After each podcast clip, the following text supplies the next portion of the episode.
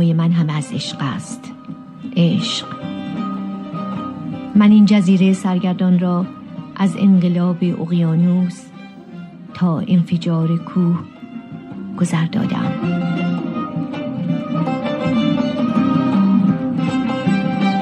زن در جهان ما برنامه از نیمی حکمت.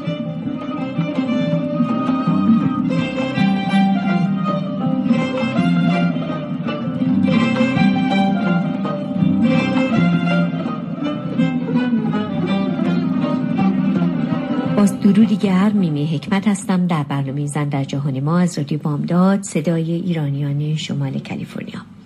بسیار خوش آمدید. امیدوارم که تا به حال روزهای هفتهتون با خوبی و تندرستی همراه بوده.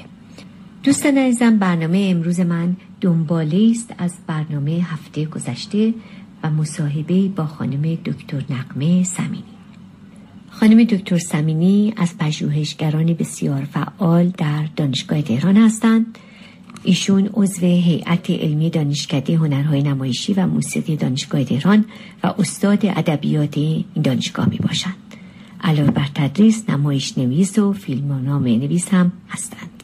و تا کنون موفق به اخذ بسیاری از جوایز برای نمایشنامه و فیلمنامه هاشون شدند. کتاب ها و مقالات متعددی نیز در این زمینه به چاپ رساندند. ایشون یکی از کارهای بسیار تاثیرپذیرشون داستانهای هزار یک شبه که فوق العاده مورد توجه قرار گرفته و علاوه بر کتاب و مقاله نمایشنامه بسیار جالبی هم در این مورد نوشته شده. بخش اول صحبتمون در هفته پیش بود و اکنون بخش دوم گوش خواهیم کرد. خواهش می‌کنم که با ما باشید. و شنونده این مصاحبه بسیار جالب و شنیدنی.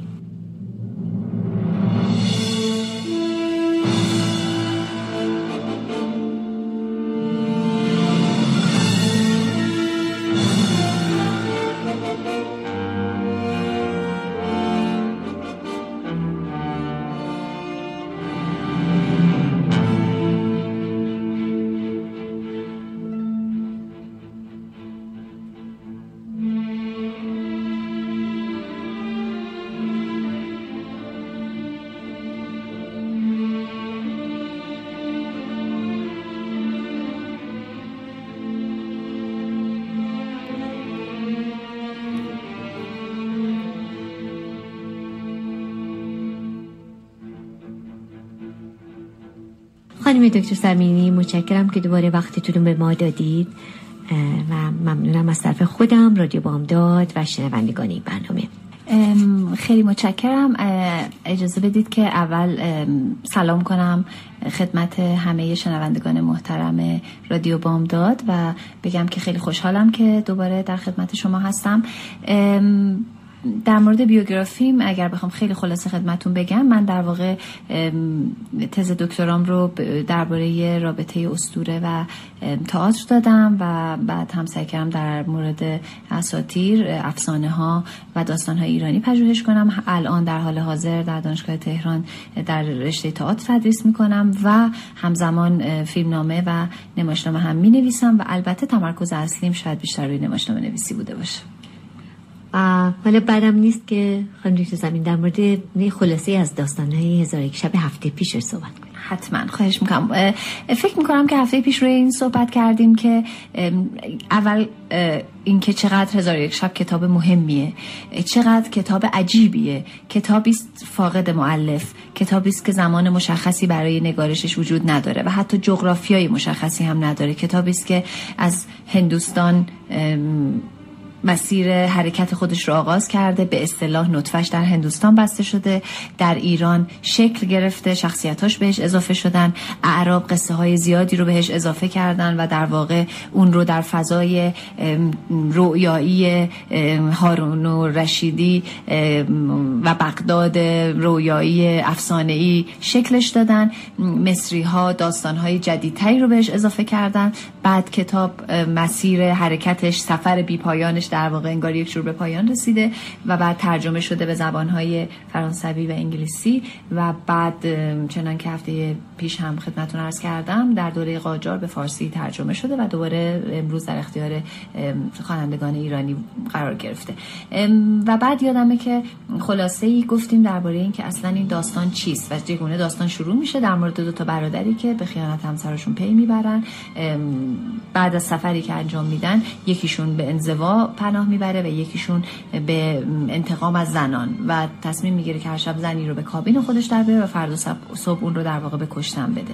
این میان در این شرایط هولناک و بحرانی شهرزاد که دختر وزیر و زن شجاعی است و بسیار خونده و داستانهای زیادی می‌دونه تصمیم می‌گیره که به خوابگاه ملک بره با پای خودش و با انتخاب خودش. و همزمان دنیازاد خواهرش رو هم با خودش می‌بره. اونها نقشه ای دارن و نقشه خیلی نقشه زیرکانه است. اینکه شهرزاد بگه که خب پس من فردا کشته خواهم شد. دنیازاد بگه خواهر جان قبل از مرگ یک بار دیگه اجازه بده من طعم شیرین قصه های تو رو بچشم. شهرزاد بگه که من فردا کشته میشم و دیگه چه قصه ای ولی دنیازاد اصرار کنه و ملک کنجکاو بشه. و شهرزاد به این واسطه قصه ای رو شروع کنه. عینا همین اتفاق و همین برنامه در خوابگاه ملک پیاده میشه. در واقع اونها رول هاشون رو درست بازی می‌کنن و دنیازاد میاد و اصرار می‌کنه که قصه ای بگو. شهرزاد میگه که من قصه نمیگم. اصرار رو در واقع الهاه دنیازاد بیشتر از این پیش میره و بالاخره شهرزاد میپذیره که قصه بگه. اما قصه رو که قصه بازرگان و دیو هست رو درست سر به زنگا و در یکی از نقاط خیلی بحرانی و پرتعلیقش نیمه کار رها می‌کنه چون میگه صبح شده و من باید برم بمیرم. ملک میگه قصت رو ادامه بده و شهرزاد میگه پس من باید یک روز دیگه بی زنده بمونم. ملک امان میده فقط برای یک روز دیگه. اما شب دوباره نقشه عینا تکرار میشه. شهرزاد قصر نیمه کاره رها می‌کنه و ملک که بسیار در جادوی سخنگویی شهرزاد و در جادوی قصه ها غرق شده میگه که من دوباره به تو امان میدم و این بازی هزار یک شب ادامه پیدا می‌کنه. چیزی در حدود 300 خورده قصه گفته میشه که در نسخه های مختلف متفاوته اما بیسش عین همه. در واقع اصل قصه ها بیشتر شکل هم هست در همه این نسخه ها در پایان هزار یک شب شهرزاد فرزندان خودش رو بر ملک آشکار می‌کنه و میگه در این فاصله که هزار یک شب من در خوابگاه تو بودم و هر شب برای تو قصه می‌گفتم الان از تو سه تا پسر دارم که یکی شیرخوار است یکی راه تازه داره میره چهار دست و پا یکی هم تازه داره روی دو پا راه میره. ملک که دست از خونریزی برداشته میپذیره که به شهرزاد امان بده و همیشه با شهرزاد زندگی بکنه و دیگه از کشتن زنان هم دست بشوره این خلاصه ای بود که فکر کنم هفته پیش رو صحبت کرد. خیلی متشکرم. چقدر شیرین گفتین و هنوزم برای من خیلی جالب و شنیدنی بود. خب خانم دکتر سمینی بد نیست که اصلا یه تحلیلی از شخصیت شهرزاد در این برنامه الان بکنیم. من فکر می‌کنم که شهرزاد خیلی جای بحث و صحبت داره. میشه از منظرهای مختلف به شهرزاد نگاه کرد. مثلا اگر از منظر استور شناسی بهش نگاه بکنیم در واقع شهرزاد ادامه دسته ای از زنان استوره است که به رام کردن مردها می‌پردازن و در واقع حامی و به وجود آورنده تمدنن من خیلی دوست دارم که خوانند در واقع شنوندگان محترم شما رو توجهشون رو جلب کنم به یک اسطوره خیلی قدیمی به یک داستان اسطوره خیلی قدیمی به نام گیلگمش که یک داستان بین النهرینیه ولی خب تو تعاملات فرهنگی که با و بین النهرین داشتیم حتما روی فرهنگ ما هم خیلی موثر بوده. و اونجا وقتی که یک مرد جنگلی به نام انکیدو از در واقع وارد شهر میشه زنی رو به سراغ اون میفرستن که اون زن می‌تونه در هفت شب این مرد رو رام بکنه. و این مایه است که در افسانه ها و قصه های مختلفی تکرار شده. یعنی شهرزاد فرزند خلف نیایی از زنانی است که مردهای سرکش و مردهای تمدن در نیامده رو رام می‌کنن. این می‌تونه یک نگاه اسطوره‌ای به شهرزاد باشه. میشه ریشه های تاریخیش رو جستجو کرد یا ریشه های سایه روشن تاریخ افسانه. مثلا خیلی مقایسش می‌کنم با استر کتاب مقدس که کسی است که نیجور نجات دهنده قوم یهود هم انگار محسوب میشه. باز در یک نگاه اسطوره‌ای اون شهرزاد و دنیازاد رو با دختران جمع مقایسه می‌کنن که خب خودش خیلی به نظر من بحث جالبیه و میشه اون رو ادامه داد. اما اون بخشی که برای من خیلی جالبه و دوست دارم که در موردش گفتگو بکنم اینه که کاری که شهرزاد می‌کنه از خودمون بپرسیم چیه. شهرزاد فقط این نیست که قصه هایی میگه که جون خودش رو نجات بده. در حوالی شب 300 از شب از هزار شب ملک به شهرزاد میگه که من به تو امان میدم. من تو رو نخواهم کشت. شهرزاد می‌تونه بار رو جمع کنه و بیاد بیرون. می‌تونه بره به حرمسرای ملک. می‌تونه بره. اما شهرزاد تصمیم می‌گیره که چیزی در حدود 700 شب دیگر به قصه گویی ادامه بده. و ما از خودمون می‌پرسیم که چرا؟ چرا شهرزاد باز میمونه و قصه میگه؟ در حالی که شب 300 جونش نجات پیدا کرده. هدف شهرزاد مثل تمام زنان استورهی که شبیه اون هستن رام کردن مرد سرکشه رام کردن مرد خونخواره. کاری که شهرزاد می‌کنه به نظر من اینه که نگاه ملک رو جهانبینی ملک رو تصور ملک رو با داستانهایی که میگه تغییر میده. ملک یک قطعیگرای یک مطلق نگر به تمام معناست. دیده که همسرش خیانت کرده و تصمیم قاطع گرفته که تمام زنان خیانت کنن و تصمیم قاطع گرفته که از تمام زنان انتقام بگیره. یک در واقع فردی که به تمامی قضاوت خودش رو قبول داره و یک قطعی نگر به تمام معنا. کاری که شهرزاد می‌کنه اینه که به نظر من با قصه های خودش و با داستان هایی که میگه نگاه قطعی و قاطع رو در ملک میشکنه ملک رو از یک قطعی نگر به یک نسبی نگر تبدیل می‌کنه. به کسی که حالا دیگه جهان برش نسبیه. به کسی که دیدن یک تصویر اون رو به این نتیجه نمیرسونه که همه زنان خیانتکارن به کسی که توان بخشیدن داره. به کسی که متوجه میشه که بخش زیادی از زمین و بخش زیادی از آداب و قانون هایی که بر زمین حاکمه با نسبیت پیش میره و نه با قطعیت مطلق که قطعیت جز به خونریزی به چیزی منجر نمیشه. من فکر می‌کنم اگر از این منظر نگاه بکنیم شخصیت شهرزاد دو تا کارکرد ویژه داره. یکی اینکه یک فیلسوف به تمام معناست.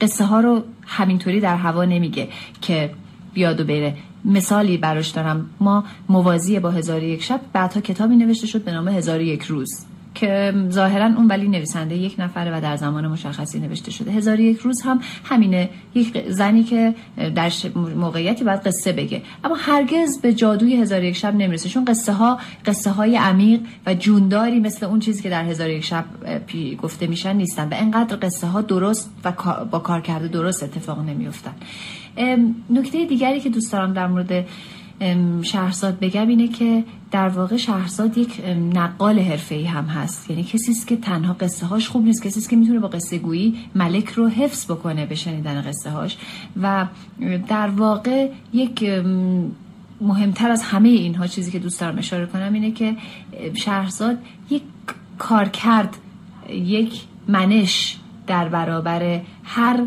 قطعی نگری یا هر دیکتاتوری داره پیشنهاد می‌کنه. میگه که میشه بدون خونریزی میشه بدون خشونت یک ملک خشن خودرأی رو خودکامه رو به سخن و به دیالوگ واداشت. شهرزاد به ملک بدون خونریزی و با ابزار شرقی قصهگویی با ابزار به قایت زنانه شرقی و دوست داشتنی داستان ملک رو درمان می‌کنه. ملک خونریز رو به ملک در واقع توانا در گفتگو تبدیلش می‌کنه. این به نظر من کارکرد اصلی شخصیت شهرزاده.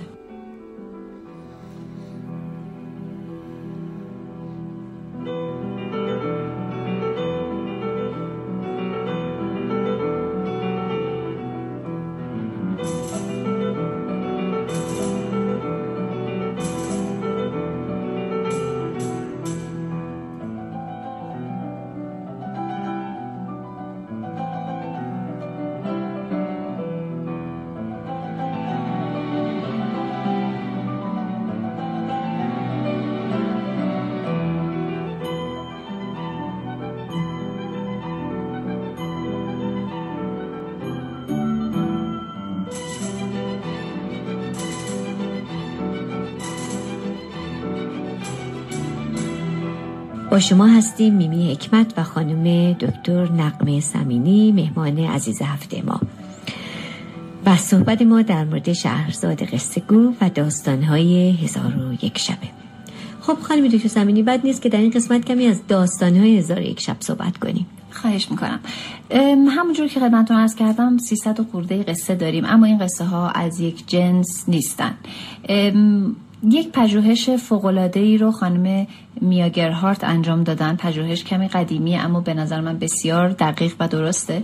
در مورد قصه های هزار یک شب در کتابی به عنوان هنر قصه گویی که توی این در واقع کتاب قصه ها رو به چند دسته تقسیم کردن که عبارت هم از داستان های عاشقانه داستان های جنایی داستان های سفری قصه های جن و پری قصه های آموزش حکمت و پرهیزکاری که برخلاف تصور رایش تمام هزار یک شب قصه های عاشقانه نیستن. انواع قصه ها رو میشه در هزار یک شب پیدا کرد که اگر باز به نظر یک پژوهشگر دیگری به نام محسن مهدی که پژوهشگر مهمیه در مورد هزار یک شب رجوع بکنیم هر کدوم از این قصه ها هر دسته از این قصه ها کارکرد خودشون رو در درمان اون ملک خونخوار دارن.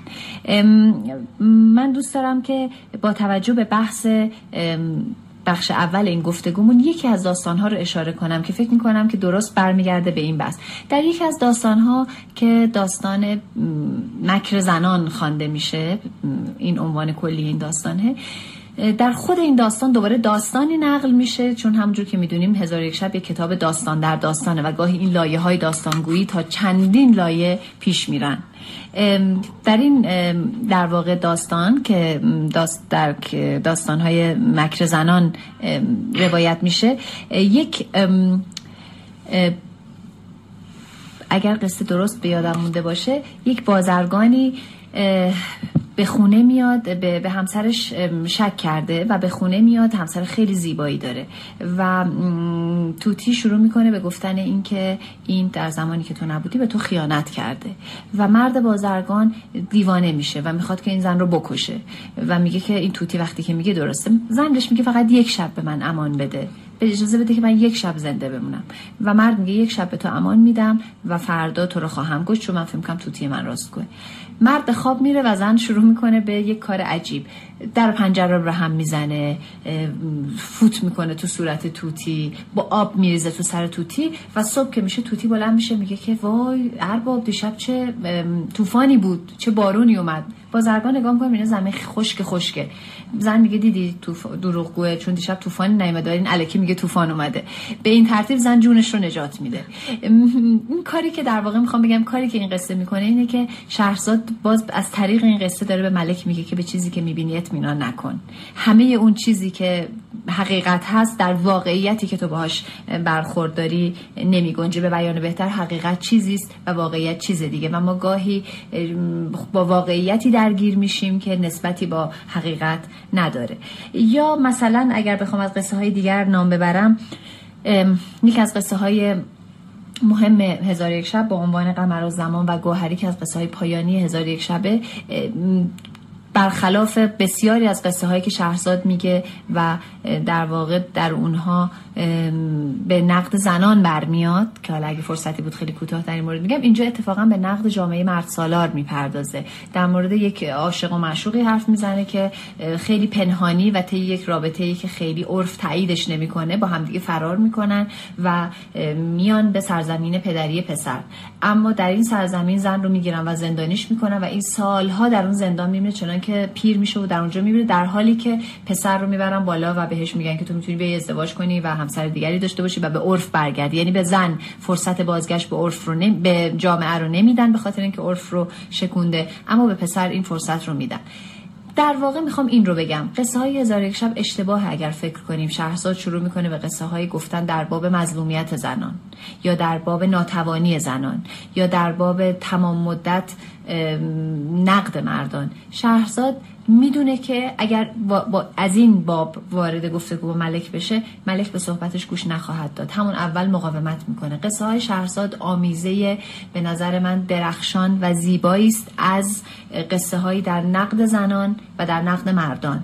در واقع با قصه ها شهرزاد می‌خواد به ملک بگه که مرد و زن پدیده هایی هستن شکل هم و هر جفتشون توانایی هایی دارن و ناتوانی هایی مثلا در یکی از داستان ها که داستان دلیلی محتاله هست و یکی از قصه های معروف هزار یک شب هم هست زنی رو شخصیت زنی رو پرداخت می‌کنه به نام همین دلیل محتاله که اصلا یک حق باز به تمام معناست. یک تیزهوش زیرکی است که یک شهر رو خودش و دخترش تو رو دستشون میچرخونن و سر همه مردها کلاه می‌ذاره دلیله و اصلا همه مردها تا به خودشون به جنبن می‌بینن کلاهش رو دلیله برده. همزمان که شهرزاد این قصه رو میگه قصه هایی هم میگه در, در واقع نقد جامعه ای که زن رو به نقطه میکشونه که ناچاره که خیانت کنه یا با تیسوشیش یک جوری خودش رو نجات بده.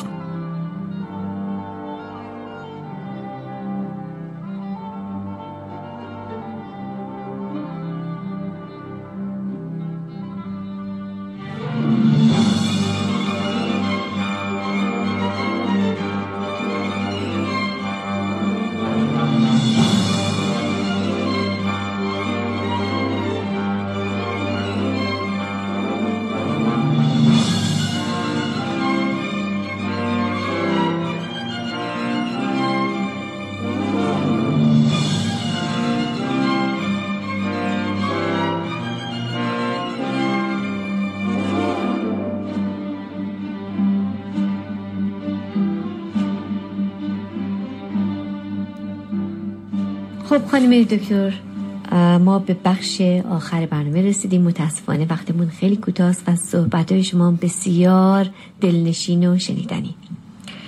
چون فرصتمون کمه فکر کردم بد نیست که کمی صحبت کنیم ببینیم مثلا این هزار یک شب متعلق به چه فرهنگی هست. خیلی سوال خوب و خیلی سوال سختیه برای جواب دادن. هزار یک شب چنان که در پژوهش ها آمده و اگه به این پژوهش ها اطمینان کنیم در نطفه خودش در اصل خودش یک کتابی است که در هندوستان شکل گرفته. هندوستان سرزمین داستان ها و افسانه ها سرزمین اقیانوس افسانه هاست چنان که یک کتابی هم به این عنوان وجود داشته. و میگن که فرم و شکل قصه در قصه هزار یک شب که خب خیلی متفاوته با شکل غربی قصه گویی و این کاملا یک شکل شرقی است میگن این در هندوستان شکل گرفته و با عنوان هزار داستان وارد ایران شده. تمام اسامی اصلی کتاب هزار یک شب ایرانیان اسم شهرزاد فارسیه. دنیازاد اسم فارسیه. اسم اون دوتا ملک دوتا برادر شهرباز و شاه زمان فارسیه. کتاب اصلا اینطوری شروع میشه که روزی از روزها دو ملک ملکی از ملوک آل ساسان که البته اینها ساسانی نیستن. این در واقع خواسته جوری سجع کلام رو حفظ بکنه. ولی به هر حال اینها همه فارسیان. اسامی اصلی و مطلع هزار یک شب و به طور مشخص می‌تونم بگم شخصیت شهرزاد شخصیتی است که ریشه در فرهنگ ایرانی داره. کتاب به سرزمین اعراب میره به امپراتوری اعراب میره و نمی‌تونیم منکر بشیم که بخش زیادی از اهمیت و شهرت کتاب مدیون بغداد افسانه‌ای عصر اعراب دوران میانه است. و بسیاری از قصه ها از این طریق افسوده میشن به هزار یک شب. بسیاری از قصه ها قصه های عربی هزار یک شب هستن که مطلقا نمی‌تونیم منکرشون بشیم. و بعد کتاب به مصر میره و بسیاری از قصه های انگشتر حضرت سلیمان و قصه های چراغ جادو قصه هایی که توش جادو مهمه و یک آدمی با جادو ناگهان هر چی که می‌خواد به دست میاره میگن اینها قصه هایی هستن که مصری ها به هزار یک شب افسودن. بنابراین شاید در جواب سوال شما بگم که شاید بهتر باشه که ما خیلی دنبال مالکیت هزار یک شب نباشیم. بپذیریم که فرهنگ ایرانی بسیار مؤثر بوده در شکلگیری هزار یک شب و ما یک پای مهم شکلگیری این کتاب برجسته هستیم و این افتخار رو داریم که این کتاب با فرهنگ ما آمیخته است.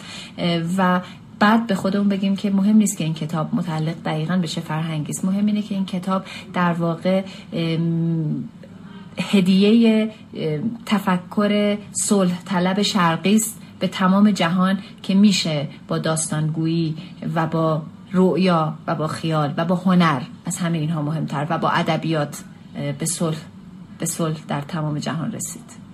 خیلی متشکرم. واقعا ممنونم از شما. متشکریم که از طرف خودم و شنوندگان عزیز که شما این همه دانستنی ها و این همه پژوهشاتون رو در اختیار ما گذاشتین. انقدر صحبت شیرینه که واقعا من حیفم میاد برنامه رو تموم کنم ولی مجبورم. امیدوارم که یک روز در آمریکا و از نزدیک شاهد صحبت شما باشیم. شنوندگان ما بیان از شما دعوت کنیم. بیاین اونجا و این صحبتاتون رو از نزدیک ببینن. خیلی خیلی ممنونم. حرف دیگه دارین برای گفتن؟ خواهش می‌کنم. برای من هم خیلی مایه افتخار بود و من امیدوارم که شنوندگان شما دسترسی داشته باشن به کتاب هزار یک شب و بخونن و در افسونش غرق بشن و لذت ببرن. خیلی متشکرم. از شما از وقتتون. دوستان عزیز با شما خدافزی می‌کنیم. امیدوارم که هفته بسیار خوبی داشته باشین و با امید هفته آینده و برنامه دیگه. دوست و دوستدار شما میمی حکمت.